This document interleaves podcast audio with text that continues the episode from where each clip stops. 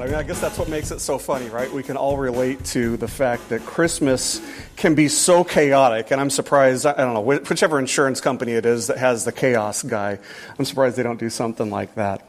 But in the weeks of the Advent season, the weeks that, that lead up to uh, the pinnacle of our, our celebration of the birth of Jesus, one of the, one of the many things uh, that we think about and that we sing about is peace, which is kind of funny because it's so chaotic. It's all the, the stuff that we pollute and, and convolute the Christmas season with that seem to render it anything but peaceful. You probably know what I'm talking about. Levels of stress, according to survey after survey, just skyrocket in December. In fact, you know, it's all these other things that we pollute the Christmas season with that actually probably make it about the least peaceful time of the year for most people, even while we're, we're singing and we're, we're thinking about peace.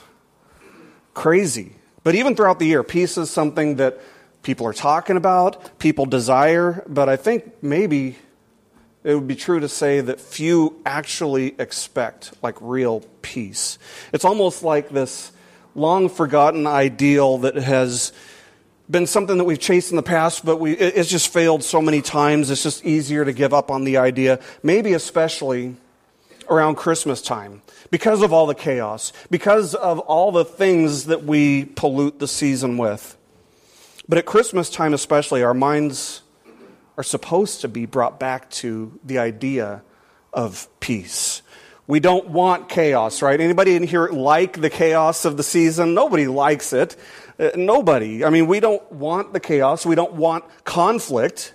And yet there's a lot of conflict around Christmas. We want peace to be the one word that would describe our family gatherings, but so often there's a degree of conflict in there somewhere. We have so many things that pull us away from peace and draw us into chaos or, or conflict to some degree or another. And human history attests to the fact that war is actually the hallmark of humanity.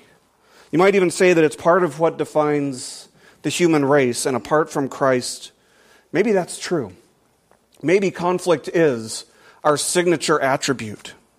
But even apart from the idea or the reality of conflict between people, peace is such a difficult concept to grasp. How often are we at odds with just even within our, with our own selves?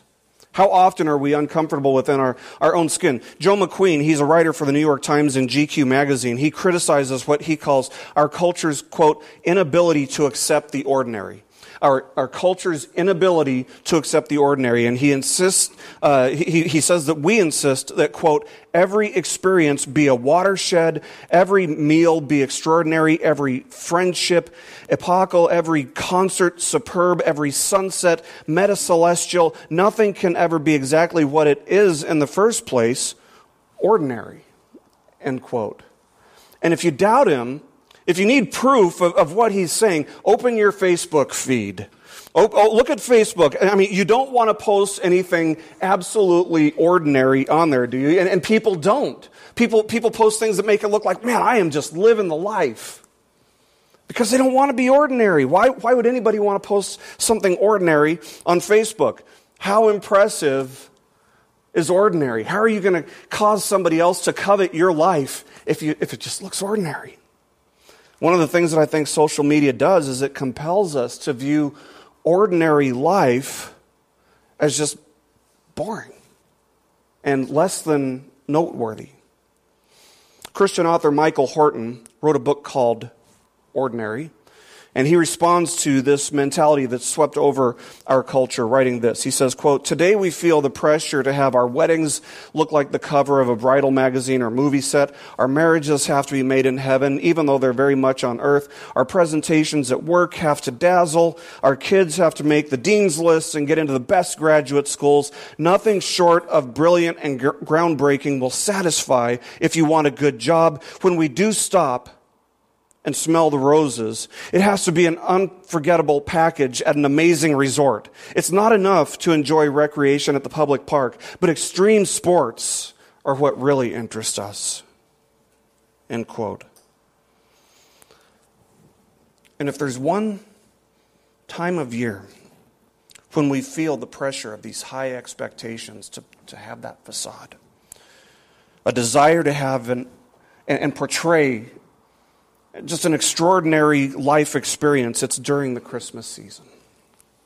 This is the season in which we're most likely to take that burden upon ourselves of playing the role, of wearing the facade of this perfect life that's extraordinary in every way. And I just want to say, guys and girls, it is so perfectly fine. It is so acceptable to have an average, non spectacular Christmas season and a non spectacular, very ordinary Facebook feed. And instead, I, I want to divert your attention and bring it back to where it belongs. I want to urge you to focus on the gift of peace that Christ came to bring. Now, as we continue our Rediscovering Christmas series this morning, my hope is that you'll walk away with a deeper understanding, a deeper uh, appreciation for the third reason that Jesus stepped out of eternity. The first is to give us life, the second is to build his church. That's what we've covered. No, no specific order necessarily. But the third is to bring peace. That's one of the many, many reasons that Jesus stepped out of eternity, took on flesh, and became a man to bring peace. And maybe part of the reason that so many have given up on peace is because they were asking just the wrong questions about peace. So you can focus on what peace looks like externally. What, just what it looks like on, on the surface. And you can completely forget about or overlook what peace even means or where chaos and conflict ultimately flow out of. And that's a question that James, the half brother of Jesus, asked. He had this to say in James chapter 4, verses 1 and 2. He said, What causes quarrels and fights among you? What causes the chaos? What causes the conflicts? He says, Is it not this, that your passions are at war within you? Your desire, you desire and do not have, so you murder. You covet and cannot obtain, so you fight and quarrel. You do not have because you do not ask. You desire and do not have, so you murder. You covet and cannot obtain, so you fight and quarrel. Now, I don't know about you, but, uh, and maybe it's just because it's the season, but when I read that, I was like, that sounds like Black Friday. you know, it's like James got this vision of, you know, 2,000 years in the future, and he, he sees these people trampling each other. He's like, oh, I, I know what's going on here. We see videos and, and we hear these stories of people, you know, of, of that happening where they, they get trampled as they're, they're trying to rush in to get the material possessions that they covet the most. There was once a, a Peanuts cartoon. It was always one of my favorite cartoons. My dad had books of them. My grandma had books of them. I used to love Peanuts. And there was one cartoon with Lucy saying to Charlie Brown, I hate everything. I hate everybody. I hate the whole wide world. Everybody, everybody ever have one of those days? We all have those days, right? I hate everybody. I hate the whole wide world. Charlie Brown responds by saying, But I thought you had inner peace. And Lucy says back to him, I do have inner peace, but I have outer obnoxiousness.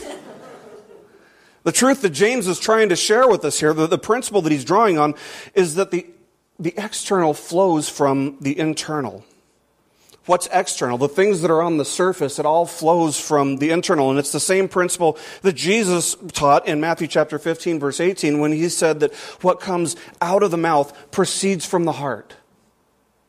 Chaos exists externally whenever chaos exists internally. Conflict exists externally whenever conflict exists internally. And conversely, where peace exists internally, it'll also be seen externally.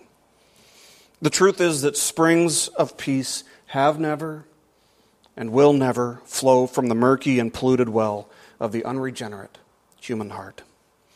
And yet, one of the things that the prophet Isaiah said when he wrote about the coming of the Messiah was that the Messiah would extend peace like a river. That's what he said in Isaiah chapter 66, verse 12 that the Messiah would extend peace like a river. In other words, more peace than you could ever possibly need. In one of the most famous prophetic passages about the coming of the Messiah, he wrote this Isaiah chapter 9, verses 6 and 7. It's one of the verses, one of the, the, passages that we focus on during the Christmas season. He wrote, For to us a child is born, to us a son is given, and the government shall be upon his shoulder. And his name shall be called Wonderful Counselor, Mighty God, Everlasting Father, Prince of Peace. Of the increase of his government and of peace there will be no end Without God's peace, without the peace that the Messiah, Jesus, brings, the world can be a very, very chaotic, very violent place, both internally and externally, and it can make for an absolutely miserable human existence. But the Messiah, Jesus Christ, was so marked by peace that we're told that one of the things his name would be called is the Prince of Peace. See, humanity wants peace. They strive for peace. They talk about peace. They fantasize about peace and what that would all look like. But the problem is that they want peace without the Prince. The unbeliever would be wise to heed the warning that the Lord issues. In Isaiah chapter 48, verse 22, Isaiah writes this He says, There is no peace, says the Lord, for the wicked there is no peace for the wicked. In one of the most famous scenes in the entire Bible, fast forward 500, 600 years after Isaiah, an angel shows up at the time of Christ's birth, and he's announcing to these shepherds out in a field that the time for the Messiah has arrived, that the fulfillment of Isaiah chapter 9, verses 6 and 7 is, is arrived. And after the announcement is made, we read this Luke chapter 2, verses 13 and 14. And suddenly there was with the angel a multitude of the heavenly host. By the way, that means there are thousands. You've got angel armies just lined up around them. And suddenly there was with the angel a multitude of the heavenly host, praising God and saying, Glory to God in the highest, and on earth peace among those with whom he is pleased. Now, this is one of those verses that gets people really confused. The King James translation uh, of this, this hymn that the angels are singing has caused a lot of confusion. Going, going back to, to Peanuts, everybody's seen the, the Peanuts Christmas special, right? It's one of the most famous Christmas specials. You guys have probably seen it. But Linus, um, he quotes from the KJV and he reads uh, this. He says, Glory to God in the highest, and on earth peace, goodwill toward men. In other words, just toward men in general, is what that sounds like. And we can be sure that this translation falls far short of being accurate when we, first of all, look at what Isaiah said about the wicked having no peace. But also consider what Jesus said. He said, Do not think that I have come to bring peace to the earth. I have not come to bring peace, but a sword. Matthew chapter 10, verse 34. But the very heart of the gospel message is peace. But that peace is only known, it's only understood, it's only grasped and experienced by those who have peace with God. It's only experienced by the righteous. Peace on earth among those with whom he is pleased. To whom is this peace extended? Maybe the better question is, with whom is he pleased? Or maybe an even better question is, what pleases God? Faith does. Faith does. That's what Hebrews chapter 11, verse 6 tells us. It tells us that without faith, it's impossible to please God.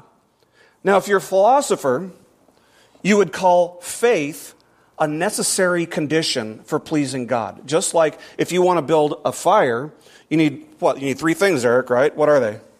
Oxygen. Oh, sorry, he's taking a drink. you need oxygen and fuel, fuel and Air. air. You need, yeah. Yeah, o- oxygen, fuel, and ignition, and heat. That's right. So just like uh, you can't have a fire without all three of those things, those are necessary conditions. And, and similarly, you can't please God without having faith. It's a necessary condition. It must be there to please God. And that's what our righteousness is based on. It's based on faith.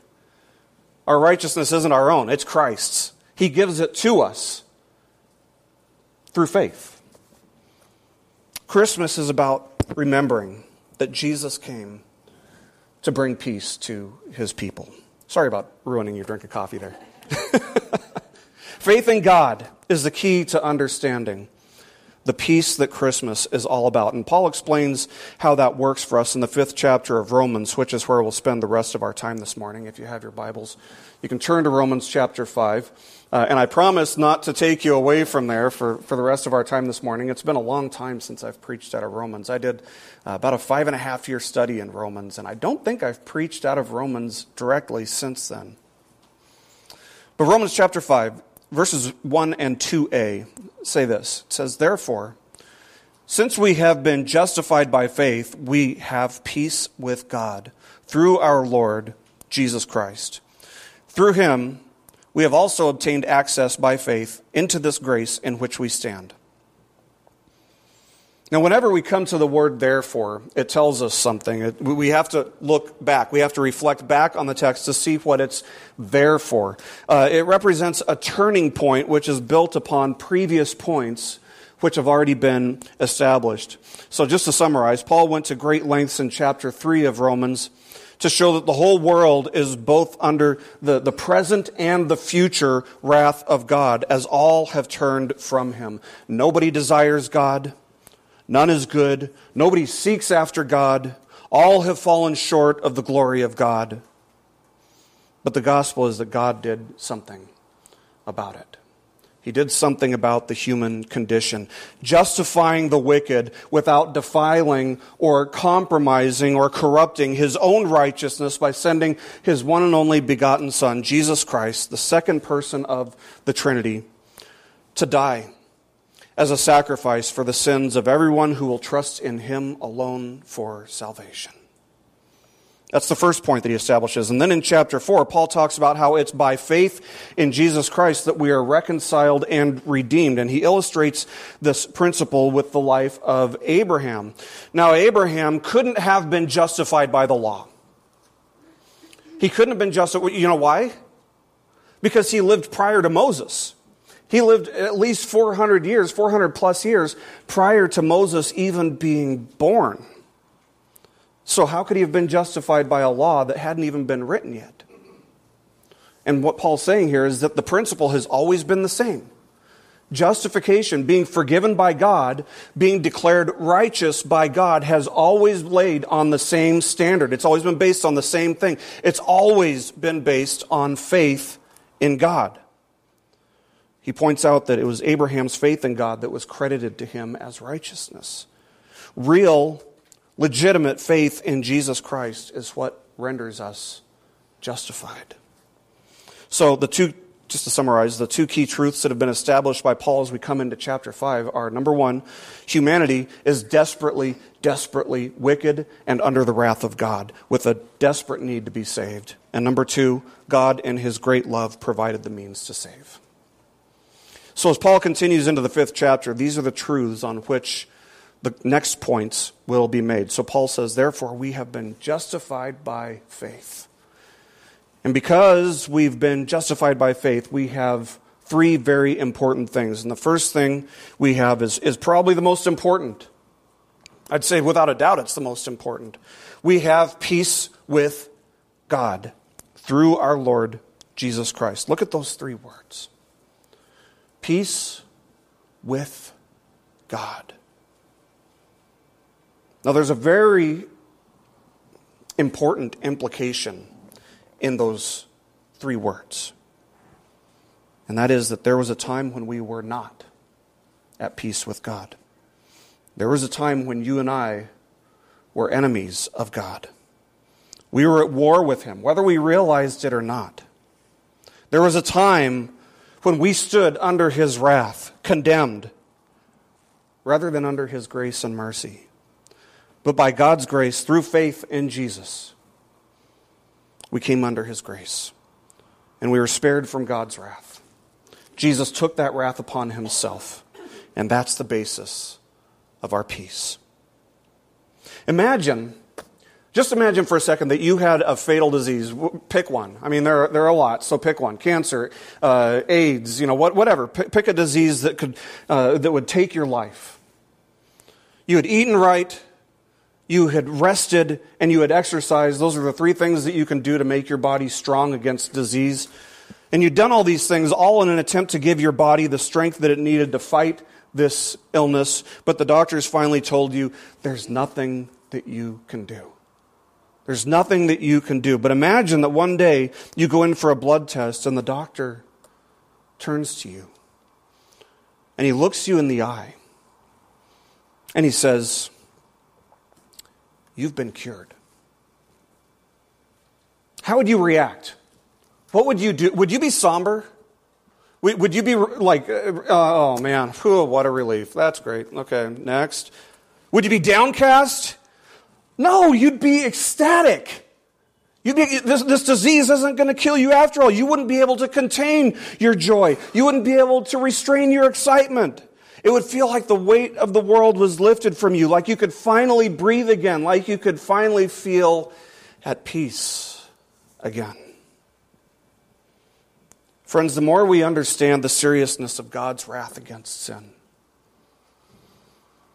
and the more we understand that we deserve nothing but that wrath, nothing but eternal damnation from God, the more we rejoice at the incredible relief, the incredible joy at being at peace and in right standing with God. Now, the Greek word for peace is eirene, which isn't an exact uh, carryover from the Hebrew word shalom. It, it, it, encompasses shalom, but it's, it's much broader. The, the Greek word has a deeper and, and broader range. One commentator notes that, quote, its semantic range covers completeness, soundness, welfare, peace. This is much more than just an internal subjective experience. In other words, something you feel one moment, but it's bound to change the next moment. It's not just a, a sense of tranquility. It, you know, these things are part of the package, but it's not just that. The peace that he's talking about here, this peace refers to an external and objective reality. That all the hostility that existed between God and us as a result of our sin has been dealt with and it's been removed. It's been dealt with by Him, it's been removed by Him. And so, thus, we are no longer under God's wrath. We are under grace. And what an incredible concept peace must have been to the minds of the, the Roman Christians that Paul was writing to here. You know, a lot of the time they had to be fearful of the Roman government and the threat of imprisonment or, or getting beaten or even dying, being killed was a daily reality. Peace with Rome was never certain for Christians in this time. If the Roman Empire ever felt threatened, and even the slightest bit, they would act swiftly, they would act decisively to demonstrate their supremacy. And for that reason, relations between Christians and the Roman government were kind of shaky. They were unstable, and it left Christians feeling vulnerable and insecure. But peace with God is totally different. It's totally different than that. You know, they, they might have peace with the Roman government you know, or officials one day, but not the next, depending on the mood of the government. But that's not how it was with God. Peace with God was a feeling of stability, it was a feeling of security. The war was over. The war is over. The animosity is gone. Instead of pouring out his wrath on us, God now pours out his grace on us because we have peace with God as a settled, objective fact. And it's all the work and all the grace of God. See, you and I have all sinned against God. That's one of the points that Paul's made. And we could have worked for 10,000 years doing nothing but good deeds every day, trying to earn our way out of this sin debt that we owed God. And the problem with that, the problem with trying to do all these good works for even 10,000 years, if we could do it for 10,000 years, is that it would, we'd never know if it would be enough. We'd never know if we were good enough. We'd never know how much is enough. How big is this sin debt? We never could have known. If you were to ask the majority of people, are you, are you going to go to heaven when you die? The answer would almost be, uh, almost always be, I hope so, or I think so. How certain does that sound? It's not certain. But if, you know, if you were to ask, uh, how long would it take you, let, us say that, that it's unsure, but how long would it take you to work until the point that you actually deserve a place in heaven? How many good deeds would you have to do? Most people would say, same thing. I don't know. Uncertain. Uncertainty. See, those who trust in their good works, those who trust in their good deeds, maybe even those who trust in their religiosity, if they're serious and if they live consistently by such an ideology, they have to remain in a constant state of uncertainty and a constant state, therefore, of fear, knowing that they won't know the answers to these questions until they enter into eternity, which, as far as they know, may or may not involve eternal suffering. What a horrifying, terrible way to live in such uncertainty. Have you ever been there? Do you remember what it's like? If you, if you remember being there, do you remember what it's like to have that much uncertainty? I, I remember the times when I did, when I felt so uncertain. And it's terrifying. That, that's a dark, dark place. It's, it's scary, and I hate even thinking about it.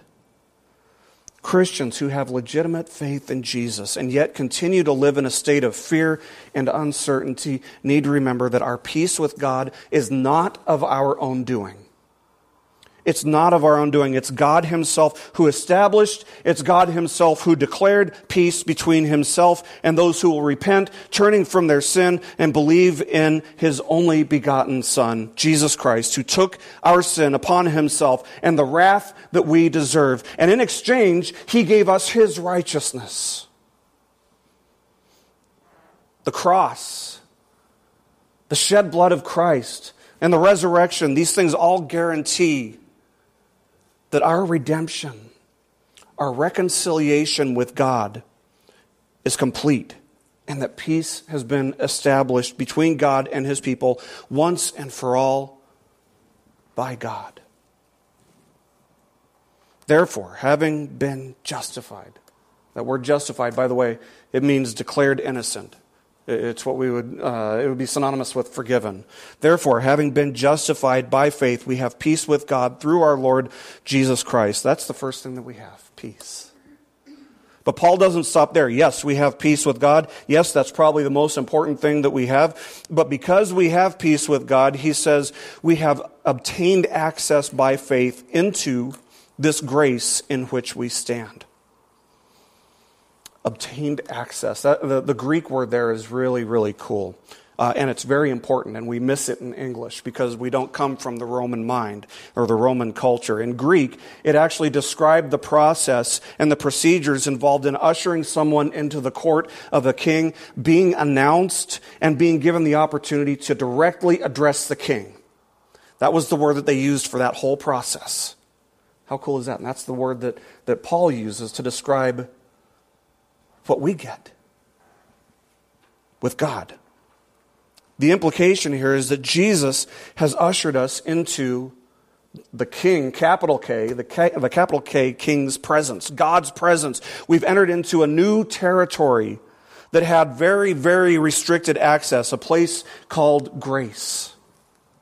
It's a place where we have access to address the King, to address God. It's a place where the values of the world are meaningless. It's a place where there's no more condemnation. It's a place of refuge and security and certainty. It's a place of peace and undefiled love.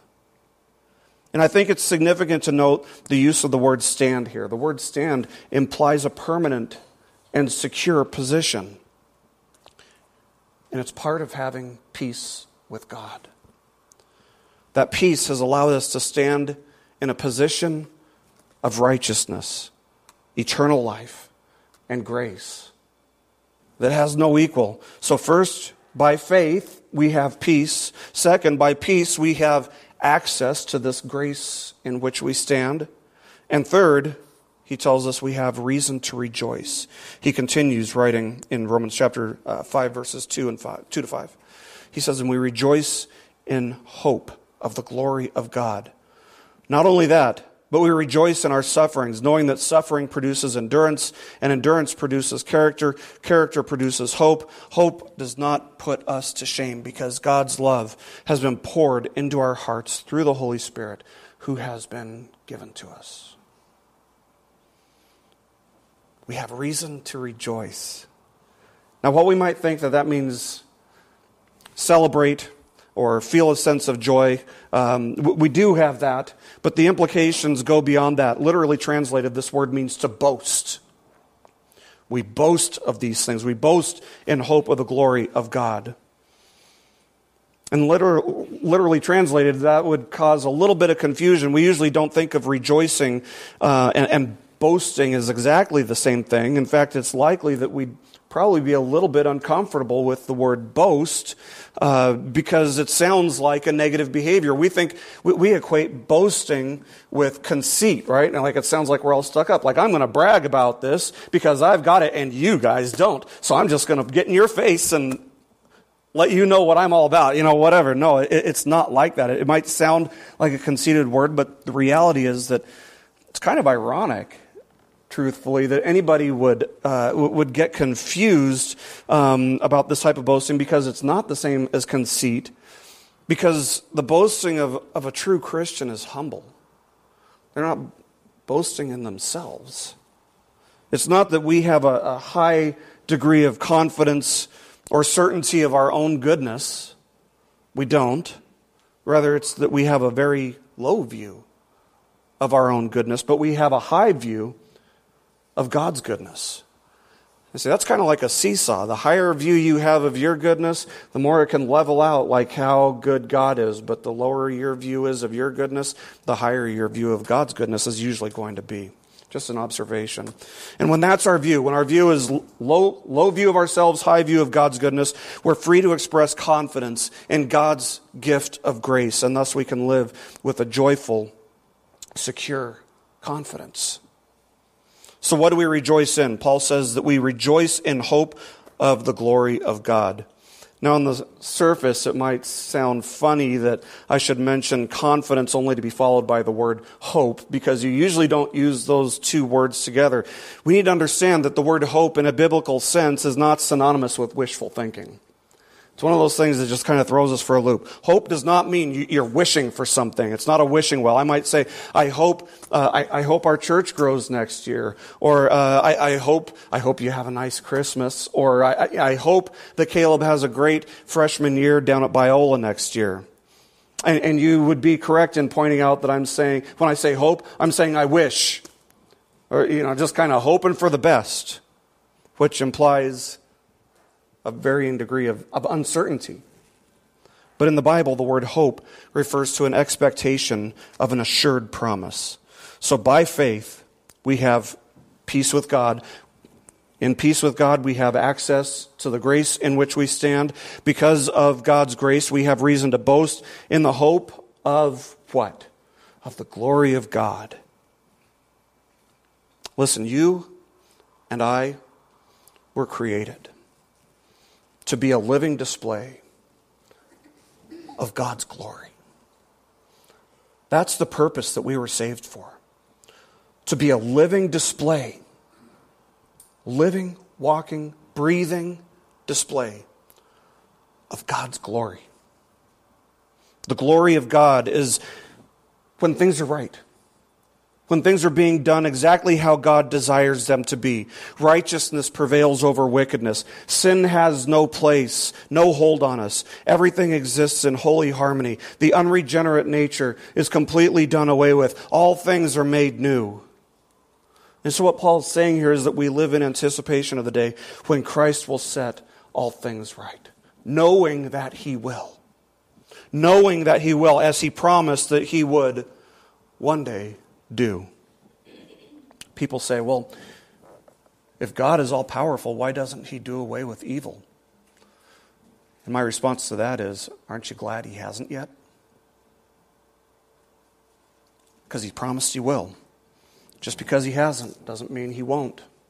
He's promised there will be a day. So we live in anticipation of that day when he makes all things right. And there's a joy in knowing that he has given us new life, regenerated our hearts, and that we're a part of him making all things new now because it means that we can start becoming more and more like Jesus being sanctified. That's what sanctified means.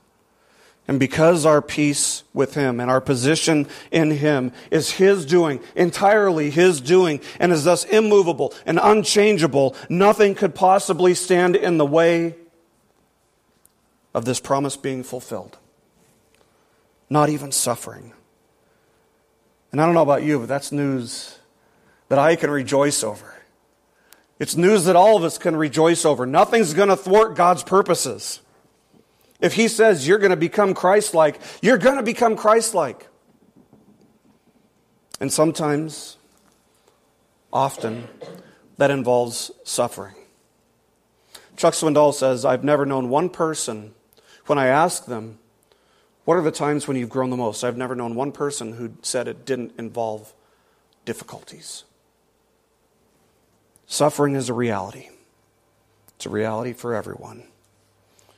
And if we take Jesus' words seriously, maybe that's even more true for the believer. In John chapter 15, he told his disciples, If the world hates you, know that it hated me before it hated you. If you were of the world, the world would love you as its own. But because you're not of the world, but I chose you out of the world, therefore the world hates you. Remember the word that I said to you A servant is not greater than his master. If they persecuted me, they will also persecute you. How can we rejoice in suffering? Because we know that God is sovereign. We know that He's good. And we know that God is using our suffering to ultimately make us hungry for heaven and to make us more and more like Jesus. He's working on our character through all of our circumstances. So when we suffer, we have to remember these truths. And we have to remember that God is extremely concerned with the personal character and the personal holiness of his people. So, because we have faith with God, we have peace. Because we have peace, we have access to God's grace. Because we have access by God's grace, we can rejoice, remembering that God's love has been poured out on us and that He's given us His Holy Spirit to dwell in us, to fill us, to transform us, to empower us, to give us strength when we're weak, to give us wisdom when we're foolish, to give us comfort when we're in despair. That's how you make it through seasons of suffering and affliction with a stronger faith than you had prior to that season of suffering. And so, therefore, we can rejoice in suffering and affliction because A, it refines our character to be, make us more and more like Jesus. And B, it proves that we stand in the grace of God when we come out on the other side with a stronger faith than we came into that suffering with. As Chuck Swindoll says, quote, the Holy Spirit living within us is our ever present guarantee of future victory. Jesus came for the sake of ending the hostility between God and those who would repent of their sin and put their trust for salvation in Him alone. That's where peace is found. Christ has come and He offers peace to all who will accept Him, to all who will believe in Him, to all who will make Him Lord of their lives. And that's one of the many, many reasons. It's one of the glorious, one of the most glorious reasons that Jesus stepped out of eternity to take on flesh, and it's one of the many things that Christmas is about. It's not just external, it is that, but it's more, it's internal too. And as we get closer to Christmas, can I just encourage you guys and girls to step away and to look away from the chaos and to focus your hearts and your minds on Jesus? live in His grace, experience the peace that passes all human understanding. We receive that peace and understanding that we've been reconciled to God and that by His Holy Spirit He gives us the ability to have and to experience peace with Him and from Him. And we experience that both internally and externally, even when our circumstances and the chaos around us would dictate otherwise. Let's pray. Lord Jesus, as we get closer to Christmas, it's so easy for us to focus on all this other stuff, all this junk that causes us to feel anxiety, causes us to feel stress. Maybe for some people it makes them feel alone. For some people it brings back hard memories of Christmases past when they were able to spend time with loved ones. Lord, I pray that our attention would be diverted to you, brought back to you. That we would experience peace, both internally and externally, Lord, because we know that that was one of the reasons you came to live as one of us, to bring peace between us and yourself. We thank you for that, Lord. We know that we could work for 10,000 years and never be at peace with you, no matter how good we might feel, no matter how good we might seem. Only you, Lord Jesus, can clothe us in your righteousness. And we thank you for that. We thank you for becoming like one of us to do that. May you be glorified in our lives as our internal peace flows externally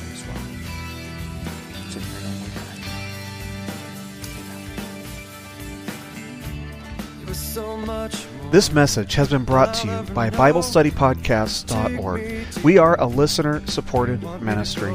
If this is your first time listening to us, we thank you so much for joining us and we ask nothing further from you. But if this is a ministry that you rely on for regular spiritual teaching, we do depend on your financial support to keep us going and growing. If you'd like to make a donation to BibleStudyPodcast.org to keep us going and reaching thousands of people around the world, you can go to our website, BibleStudyPodcasts.org, and you can make a donation on the right hand side by clicking on the support box. Again, we do rely on your support, and we thank you so much for your financial participation in this ministry, which enables us to continue in our mission of teaching timeless truths in these truthless times. God bless you. Thank you so much for listening today, and keep growing closer to Jesus. Take me deeper.